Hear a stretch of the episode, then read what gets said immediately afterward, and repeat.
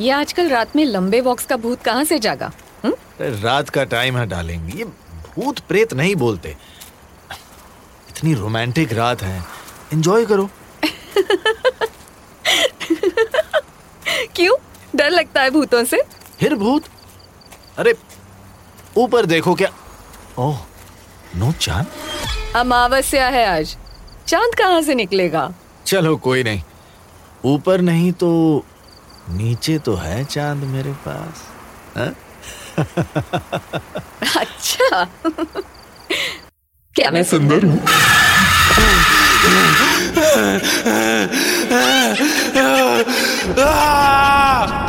खौफ स्टोरीज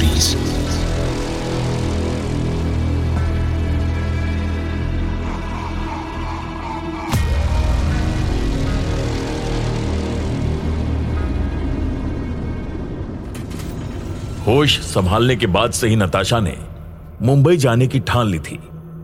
ये सपनों का वो शहर है, जहाँ उसे अपने सपने पूरे करने थे। उसे एक्ट्रेस बनना था। अपने छोटे से शहर से निकलकर वो पहुँच गई बॉम्बे, जो अब मुंबई बन चुका था। उम्मीद से ज़्यादा और जल्द ही मुंबई ने उसे अपना लिया। छोटे मोटे एड्स, शॉर्ट फिल्म्स में उसे काम मिलने लगा। और उसने एक छोटा सा फ्लैट किराए पर ले लिया। और एक हैंडसम सा लड़का भी उसकी ज़िंदगी में आ चुका था। रियली मिसिंग यू वीकेंड पे काम कौन करता है यार? अच्छा ठीक है। जल्दी काम खत्म करके आओ। तुम्हारे नहीं रहने के गम में मैं आज एक हॉरर फ़िल्म देखूँगी। क्यों देखूँगी? क्योंकि डर लगेगा तो तुम्हें और मिस करूँगी। चलो ठीक है। Bye see you soon love you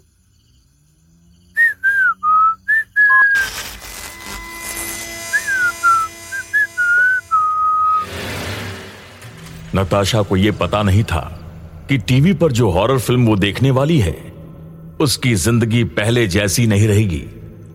इंसान अपने अतीत से भाग तो सकता है, लेकिन किस्मत कहाँ, कब और कैसे उसका अतीत उसके सामने ला खड़ा करती है। इसका कोई अंदाज़ा नहीं होता। फ़िल्म शुरू हुई और फ़िल्म के पहले पंद्रह मिनट में ही नताशा को ऐसा लगने लगा कि वो फ़िल्म के बारे में जानती है। और जैसे ही उसे ऐसा लगा, डर के साथ साथ कई सारे पास्ट इमोशंस ट्रिगर होने शुरू हो गए। ये फ़िल्म देखी हुई है क्या मैंने? याद नहीं आ रहा। लेकिन ये कहानी तो जानी पहचानी सी लग रही है। क्या ये वही? नहीं नहीं, ऐसा कैसे हो सकता है? उस बात को तो दस साल हो चुके हैं। मैं कुछ ज़्यादा ही सोच रही हूँ।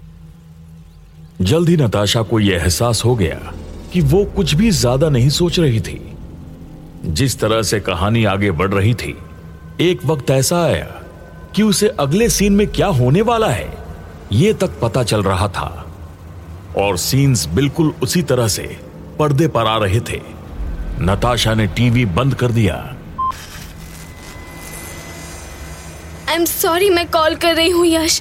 लेकिन लेकिन अभी कुछ अजीब सा हुआ है।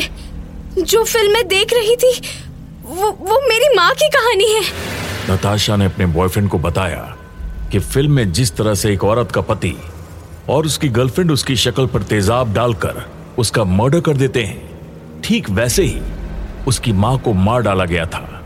उसके बाप की पहुँच थी पुलिस और मिनिस्टर्स के साथ। तो इस घटना को सुइसाइड कह दिया गया। फिर कहते हैं कि उसकी माँ रात के अंधेरे में सड़कों पर घूमती थी और अपना शिकार तलाशती थी। उसके बाद नताशा को उसके बाप ने उसके नाना और मामा के यहाँ छोड़ दिया और खुद गायब हो गया।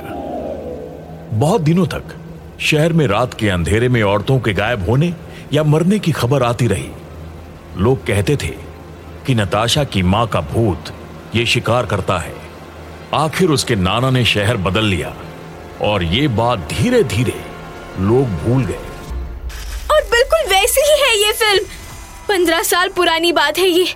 मेरे छोटे से शहर की मैंने कभी यकीन नहीं किया था कि मेरी माँ ने ऐसा, मेरी माँ ने ऐसा, लेकिन वो सुनो तुम वहाँ से तुरंत निकलो और किसी फ्रेंड के घर जाओ। मुझे एड्रेस भेज दो। जितनी जल्दी होगा मैं आ जाऊँगा। हाँ हाँ ठीक है।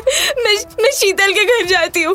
अब सॉरी लेकिन तुम प्लीज़ जल्दी आ जाओ। प्लीज़ अपने बॉयफ्रेंड से तो नताशा ने कह दिया था कि वो अपने दोस्त के घर जा रही है लेकिन वो फ़िल्म अधूरी छोड़कर नहीं जा पाई।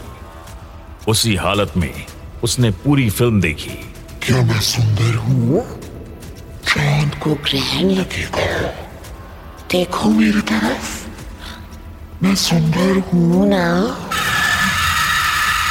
अब नताशा को डर से ज़्यादा पुरानी बातें याद आ रही थीं। लोगों के ताने घर पे नाना और मामा की टेंशन मामी का गुस्सा सब कुछ। भूत है तेरी माँ कितनों के घर उजाड़ दिए। चुड़ैल बन गई है वो। तेरा बाप भगोड़ा और तेरी माँ भूत हाथ चुड़ैल बन गई है। रात को जो भी हुआ, नताशा के लिए इतना ज़्यादा था कि वो शौक में थी। बेहोश नहीं हुई थी, लेकिन होश में भी नहीं थी। पुरानी बातें, वो फ़िल्म और लोगों के ताने, जिसे भूलने की पूरी कोशिश की थी, एक झटके में सब याद आ चुका था। लेकिन हर रात की सुबह होती है। इसकी भी हुई। खौफ स्टोरीज